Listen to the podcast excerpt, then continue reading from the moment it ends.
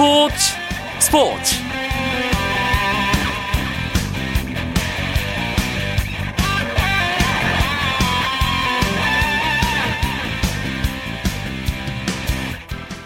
안녕하십니까. 금요일 밤 스포츠 스포츠. 아나운서 이광용입니다.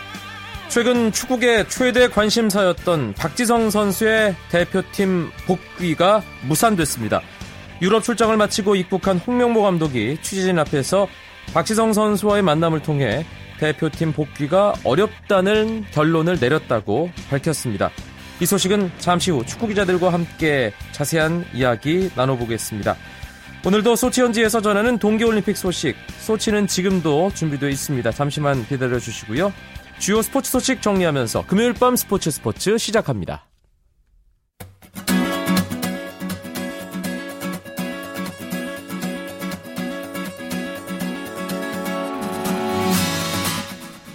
프로농구 오늘 두 경기가 있었습니다. 서울 학생체육관에서 펼쳐진 서울 SK 대 안양 KGC의 경기에서는 에런 헤인즈가 폭발한 SK가 3연승을 거뒀습니다.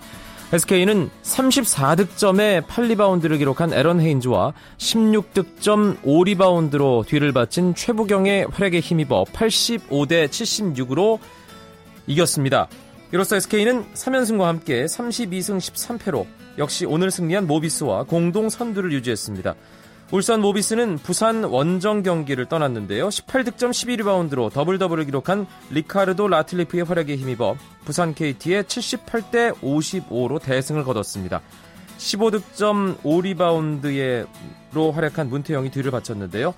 반면 KT는 부상에서 복귀한 랜스 골번이 22득점을 뽑아냈지만 팀 패배로 빛이 바랬습니다. 자유계약 선수로 미국 진출을 추진 중인 윤석민 선수가 볼티모 오리올스와 계약에 합의했습니다. 메이저리그 입성을 위한 9부 능선을 넘은 윤석민은 피지컬 테스트를 통과하면 볼티모 입단이 확정되는데요. 미국 CBS 스포츠는 윤석민이 볼티모어와 합의에 이르렀고 피지컬 테스트를 진행하기로 했다며 윤석민의 몸 상태가 충분히 피지컬 테스트를 통과할 정도인 것으로 알려졌다고 최종 입단 가능성을 크게 봤습니다.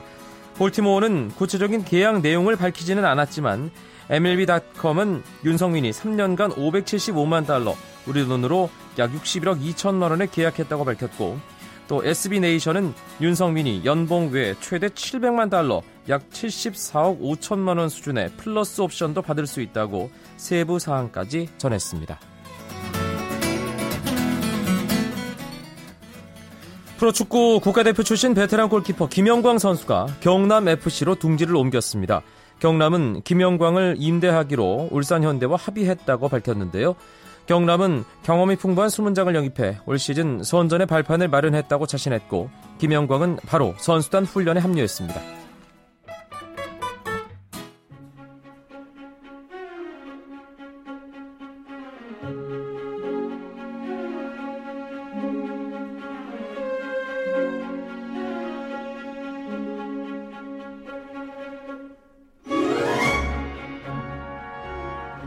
스포츠 스포츠 매일 소치 현지를 연결해서 동계올림픽의 생생한 소식을 전해드리고 있습니다. 소치 동계올림픽 특집 소치는 지금 오늘도 스포츠월드의 정세영 기자 연결되어 있습니다. 정 기자 안녕하세요. 네 안녕하십니까. 어제 이 시간에 쇼트트랙 여자 500m 박승희 선수 동메달 소식 전해주셨는데 어, 뒷얘기 있으면 좀 풀어주시죠. 네 어제 박승희 선수가 그 동메달을 딴 뒤 정말 많이 울었잖아요. 단순히 우는 모습만 봐서는 여보세요? 네, 듣고 있습니다.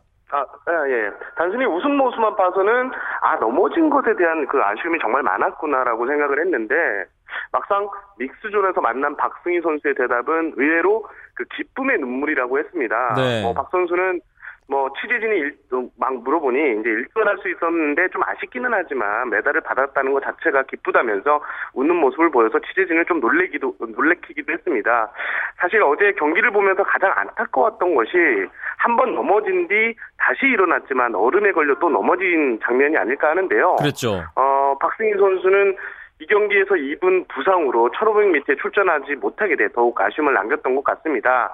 어, 제 이런 박승희 선수의 모습을 보고 어, 국제빙상경기연맹 홈페이지는 박승희 선수가 정말 투혼을 발휘했다면서 극찬을 하기도 했습니다. 네. 그리고 어제 그 박승희 선수를 넘어뜨린 선수 있잖아요. 영국의 크리스티 선수. 오늘 자신의 페이스북에서 어, 박, 고의적으로 충돌한 것은 아니다. 박승희 선수가 부상에서 빨리 회복되기 바란다. 그리고 그가 자랑스럽다고 전해, 전하면서 훈훈함을 남겼습니다. 박승희 선수 동메달 획득 이후 소감 저희가 준비했는데요. 함께 잠시 들어보시죠.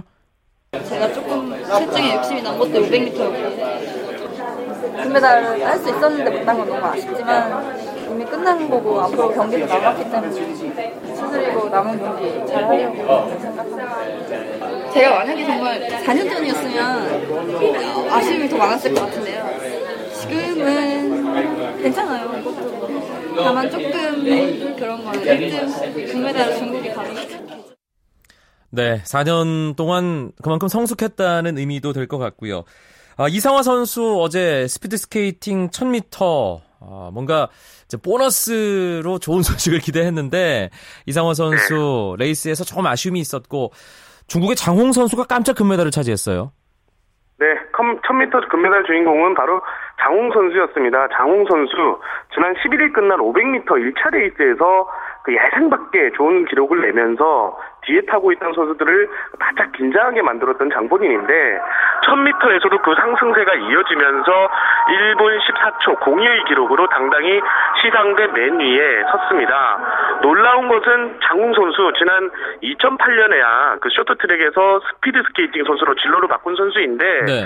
어, 사실 진로를 바꾼 선수들이 대부분 쇼트트랙에서 스피드 스케이팅으로 진로를 바꾼 선수 대부분 5000m 혹은 1000m 등 장거리를 많이 선택합니다. 이승훈 선수가 바로 그런 경우고요. 네, 그렇습니다. 그 장훙 선수 같은 경우에는 단거리를 택하면서 당시 그 중국에서도 큰 화제를 모으기도 했는데요. 장훙 선수 이번 올림픽이 첫 출전임에도 중국의 사상 첫 스피드 스케이팅 금메달을 안기면서 일약 이번 올림픽에서 최고의 중국 스타로 떠오르게 됐습니다. 정세영 기자가 어제 저희 방송 연결 후에 김연아 선수 훈련장 취재 간다고 얘기를 했는데 훈련 모습 확인하셨나요? 네, 오늘도 지금 김연아 선수의 훈련장에 와 있는데요. 그래서 좀 주변이 좀 시끄럽습니다. 어, 현지 시각으로 어제 새벽 소치에 도착한 김연아 선수 몇 시간 동안 휴식을 취한 후 곧바로 오후 훈련에 나섰는데요. 어제 같은 경우에는 김연아 선수 크게 무리하지 않는 모습을 보이면서도 점프와 스푼 동작을 모두 소화하는 그 꼼꼼, 꼼꼼하게 점검하는 모습이었습니다. 김연아 선수 어제는 쇼트 프로그램 음악인 어릿광대를 보내주오에 맞춰 연습을 했습니다. 오늘도 어, 이곳 시간으로 오후 2시 45분부터 이틀째 적응 훈련에 나섰는데 오늘은 프리스케이팅 곡에 맞춰서 연습을 했고요. 약 40여 분간 훈련을 마무리하고 링크를 빠져나갔습니다. 오늘 트리플 러츠, 트리플 토루프 콤비, 콤비네이션 점프 등 각종 점프들이 아주 깔끔했고요. 어, 링크가 지금 뭐 연습 링크라 좋지 않은 빙질인데도 어느 정도 적응한 모습을 보이면서 올림픽에 대한 기대감을 높였습니다. 어제 훈련 후에 김연아 선수가 짧게 인터뷰를 가졌는데요. 그 목소리도 잠시 들어보겠습니다. 리필스카 선수뿐만 아니라 다른 여자 싱글 선수들 경기를 봤고요. 이제 그 선수들이 저보다 먼저 그 제가 경기할 경기장에서 타기 때문에 경기장을 좀 눈에 익히려고 노력을 했고 이제 후반에는 얼음이 조금 적응이 돼서 빼먹지 않고 기술 요소도 다 빼먹지 않고 연습하려고 노력을 했습니다. 어, 뭐 윌리아 선수에 대한 말이 많은데 그 선수는 이제 막 시니어를 데뷔한 선수고 저는 이제 선수 생활 마무리하는 선수이기 때문에 이번 올림픽에 대한 의미가 좀 그 선수와는 다른 것 같아요.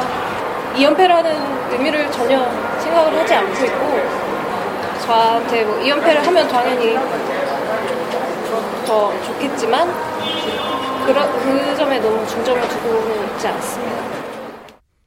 김연아 선수 그냥 이번 대회 하나만 생각하겠다 아, 그런 네. 얘기를 반복적으로 하고 있는데 현지에서 당연히 김연아 선수에 대한 관심이 엄청나게 높죠. 네, 그렇습니다. 어제와 오늘 김연아의 그 연습이 열린 이곳 보조 링크장에는요, 한국과 일본, 러시아 취재진들과 미국의 MBC 방송, 뭐 AP 통신 등 세력 6개 어, 세계 유력 매체들도 잔뜩 몰려왔습니다. 일단 뭐 다른 나라 기자들은 김연아 선수가 어제 새벽에 도착해 몇 시간 만에 몇 시간을 쉬고 연습에 나섰는데 완벽한 연습을 펼치는 것을 보고 혀를 내두르는 모습이 곳곳에서 목격됐는데요. 그리고 미국 쪽 언론들 같은 경우에는 리프니츠카야와 그 김연아의 맞대결에 상당한 관심을 보였는데 이 앞서 인터뷰에 나왔던 것처럼 어 김연아 선수는 그래도 그 질문에 그뭐 당당하게 대답을 하면서 여왕 우리 여왕이라고 부르잖아요. 여왕의 그 당당함을 찾아볼 수가 있었습니다. 이 밖에 우리 선수단 경기 소식 간단하게 정리를 좀 해주시죠. 네, 어제 가장, 가장 아쉬웠던 것이 바로 쇼트트랙이었죠. 박승희 선수의 아쉬운 동메달 소식이 전해지기 전 우리 한국 선수단의 유력 금메달 1순위, 어, 남자 쇼트트랙 대표팀이 5000m 계주 준결승에 나섰는데 마지막 네 바퀴를 남기고 이유석 선수가 넘어지면서 아쉽게 결승에 오르지 못했습니다. 네. 음, 저 정말 뭐 아쉬운 결과이긴 한데요. 빙판 상태가 그 어제도 선수들 얘기를 들어보면 좀 많이 파인다고 합니다. 그래서 이렇게 자꾸 넘어지는 현상이 발생하고 있는데 남은 뭐 경기에서는 좀 더 잘해줄 길 잘해 주길 기대를 하고요. 어, 방금 여자 컬링 대표팀의 중국 경기가 끝났는데요. 3대 11 로 이제 기권패를 당했습니다. 어, 한국 여자 컬링은 오늘 경기에 지게 되면서 2승 3패, 공동 6위에 랭크됐는데 사실상 4강 진출은 좀 희박했었다고 볼 수 있습니다. 알겠습니다. 동계올림픽 소식을 전하는 소치는 지금 현지에서 열심히 취재 중인 스포츠월드의 정세영 기자와 함께했습니다. 고맙습니다. 네, 감사합니다. 쳤다 하면 홈런이고 슛 없는 한편의 드라마. 그것이 바로 그것이 바로 손에 잡힌 우승 트로피. 목에 걸린 그 배달. 너와 내가 하나 되는 그것이 바로 그것이 바로 그것이 바로 꿈꾸던 스포츠. 꿈꾸던 스포츠. 꿈꾸던 스포츠. KBS 1라디오 이광용의 스포츠 스포츠 재미있는 축구 이야기를 나눠보는 금요일 밤에 축구장 가는 길 시간입니다. 축구장 가는 길에 동반자 두 분 모셨는데요. 아, 스포츠 스포츠와 인연이 깊은 일간 스포츠 송지훈 기자가 오늘부터 이 축구장 가는 길 식구로 합류하게 됐습니다. 반갑습니다. 네, 안녕하세요. 저도 뭐 이 방송 자주 듣는 청취자인데요. 그동안 잘해왔던 분위기 계속 이어갈 수 있게 열심히 하겠습니다. 그동안 잘해왔던 분위기의 아, 중심에 있는 스포츠 조선의 이건 기자. 네, 네, 안녕하십니까. 이건입니다. 우리, 우리 좀 오랜만인, 아, 지난주 입봤군요. 그렇죠. 네, 그만큼 보고 싶다는 의미. 그렇습니다. 존재감이 좀 부족한 것 같습니다. 예. 소치 동계올림픽 때문에 두 분도 바쁘시죠?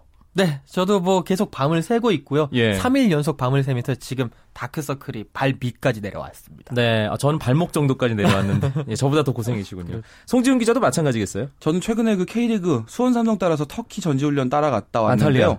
그 시차에 지금 살고 있습니다. 계속. 아. 예, 뭐 자연스럽게 그 소치가 바로 위에 있기 때문에 그 시차에 맞춰서 하는 게 오히려 저한테는 좀 편한 것 같아요. 송 기자 SNS 보니까 취재는 안 하고 관광만 다닌 것 같은 그런 느낌도. 그 올려놓은 것 말고는 계속 취재만 했습니다. 알겠습니다. 아, 동계올림픽 소식이 가득 있는 가운데 오늘 축구와 관련해서 묵직한 이야기가 팬들에게 전해졌습니다. 홍명보 감독 유럽 출장 마치고 귀국했는데 귀국 현장에서 어떤 이야기들 할지 정말 많은 관심이 모아졌죠, 송지훈 기자. 네, 그렇습니다. 뭐, 홍 감독이 이번에 유럽에 가 있는 동안에 독일 분데스리가에 있는 선수들 만나고 왔고요. 또 박지성 선수 네덜란드 직접 가서 만났습니다. 또 박주영 선수 뽑을 것인지 포함해서 이 대표팀 엔트리에 대해서도 많이 고민하는 그런 시간이 있었다고 하거든요. 오늘고 홍 감독 제가 귀국 인터뷰 직접 가서 보고 왔는데요. 생각보다 표정이 밝았고요. 또 자신감도 많이 회복됐다는 걸 느낄 수가 있었습니다. 그동안 좀 고민하고 있던 문제들이 많이 털어졌구나라는 걸 느낄 수가 있었습니다. 홍명보 감독이 오늘 정말 중요한 이야기를 여러 가지 했습니다. 직접 들어보시죠. 어, 우선 뭐 결론부터 말씀드리면은 어, 박지성 선수는 어, 이번 2014년 월드컵에 저희 한국팀에 합류를 하지 않기로 결정을 했습니다. 무릎 상태가 어, 우리가 아는 것보다는 조금 더 어, 심각한 상태라는 걸 조금 더 잘 알 수 있었고요. 그런 측면에 있어서 좀 더더 어, 진솔하게 얘기를 들어가지고 아주 좀 뭐 개인적으로 아주 좋은 만남이었다고 생각하고 있습니다. 예, 박지영 선수는 뭐 제가 미국에서 말씀드린 거하고 지금 뭐 똑같은 상황입니다. 뭐 생각이 크게 적어하지는 않습니다. 다른 선수들 포지션도 있고 하고 하니까 뭐 그런 측면에서는 뭐 제가 박주영 선수 임대 이적 그때 말씀드린 거하고 뭐 특별히 예, 거기에 대해서는 생각하지는 않습니다. 일단 결국 박지성 선수는 오지 않는 것으로 최종 결론이 났죠.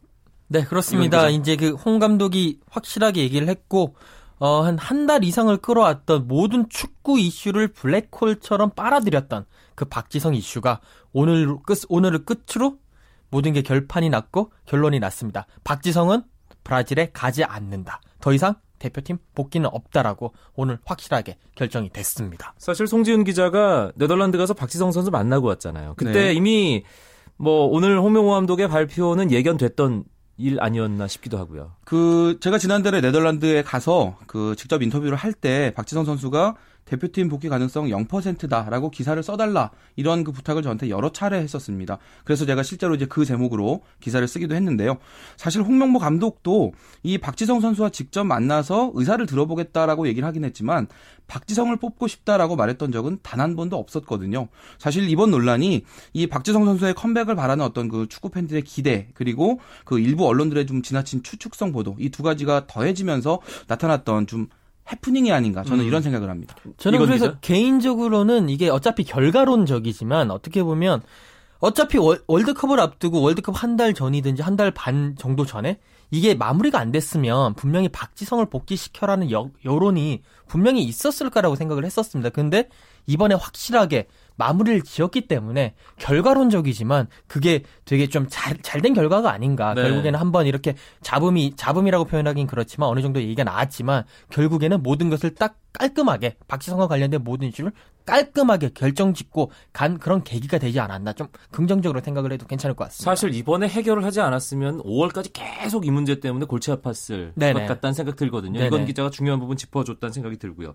이제 홍명호 감독 선수 선발과 관련된 문제 고민이 좀 줄어들긴 했지만 아직도 남아있긴 해요. 어떤 부분을 생각해야 될까요? 가장 예. 중요한 이제 정말로 중요한 뜨거운 감자죠. 박주영 선수를 뽑느냐 뽑지 않느냐라는 문제가 남아 있습니다. 계속 홍명보 감독은요 박주영 선수에 대해서 어, 아스널에서, 아스널에서 나와서 뛸 수 있는 팀으로 이적을 하라라고 계속 메시지를 던졌고요. 결국 박주영 선수는 1월 이적 시장 마지막에 정말 초치기 이적을 하면서 와포드로 가서 이제 아스널을 떠났고 어느 정도 경기에 나설 수 있는 여건은 마련됐는데 이제 이게 과연 3월에 있을 그리스전 때 뽑을 것인지 안 뽑을 것인지가 가장 좀 이슈의 중심이 뭐 관심의 중심이 됐다고 볼 수가 있겠죠. 그런데 관심 있는 분들은 다 뽑을 거다. 이렇게들 예상하잖아요. 네. 송지훈 기자, 이건 기자 두 기자는 어떻게 보세요? 송지훈 기자.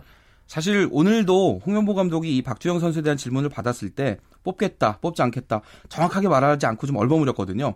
하지만 저는 그 이제 19일에 이제 이 명단 그리스던 명단을 발표를 하게 되는데 그 명단 안에 박주영 선수가 들어 있다라고 저는 확신을 하고 있습니다. 네. 아직 그 와포드에서 지금 출전 경기 횟수가 뭐 한 경기인가요? 아직 많지는 않은데 지금 박주영 선수가 홍 감독과의 어떤 약속을 지키기 위해서 이 아스날이라는 어떻게 보면 기득권을 버리고 이제 와포드로 이적을 한 상태고요.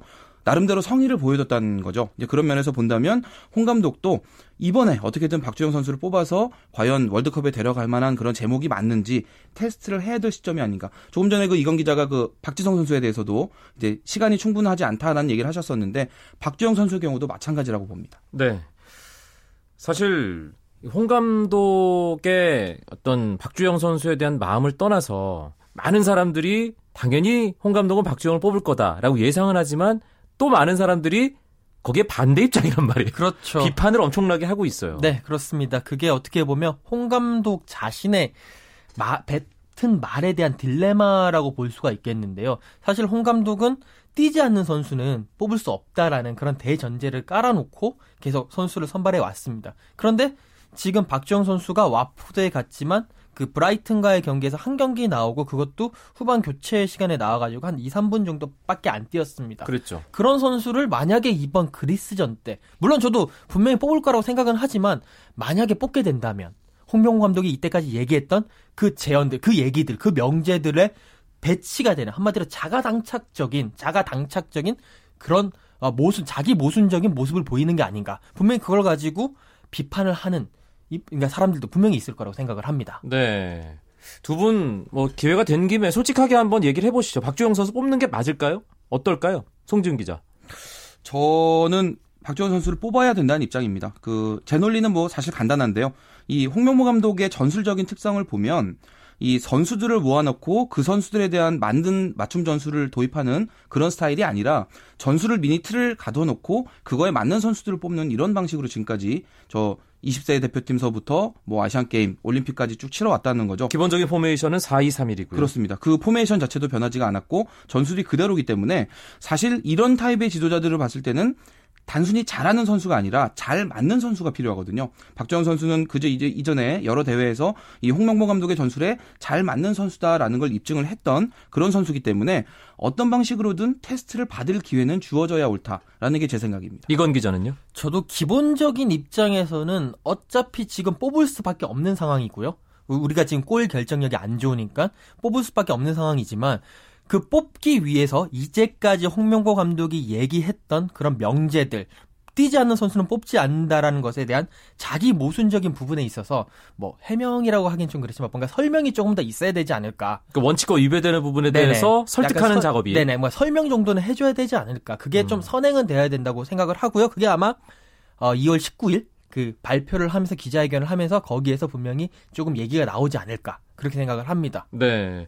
사실 고참 베테랑의 존재가 부족해 보인다. 월드컵을 경험한 선수가 이청용, 기성용 선수 정도밖에는 없다. 정성용 골키퍼까지 뭐 생각을 하더라도 다섯 명이 채 안 되는 상황에서 고참의 존재가 중요한데 그래서 박지성 선수, 박주영 선수 이름이 계속 언급이 되는 것 같습니다. 박지성 선수는 이미 월드컵에 안 가는 게 확정이 됐고 그럼 박주영 선수가 런던 올림픽 때 그런 역할을 했던 것처럼 월드컵 대표팀에서도 뭔가 맏형으로서 고참으로서의 역할을 제대로 할 수 있을까요? 그 박주영 선수가 뭐 동료들을 잘 챙기고 또 후배들 다독이고 뭐 이런 부분에 분명히 리더십을 보여줬던 건 사실인데요.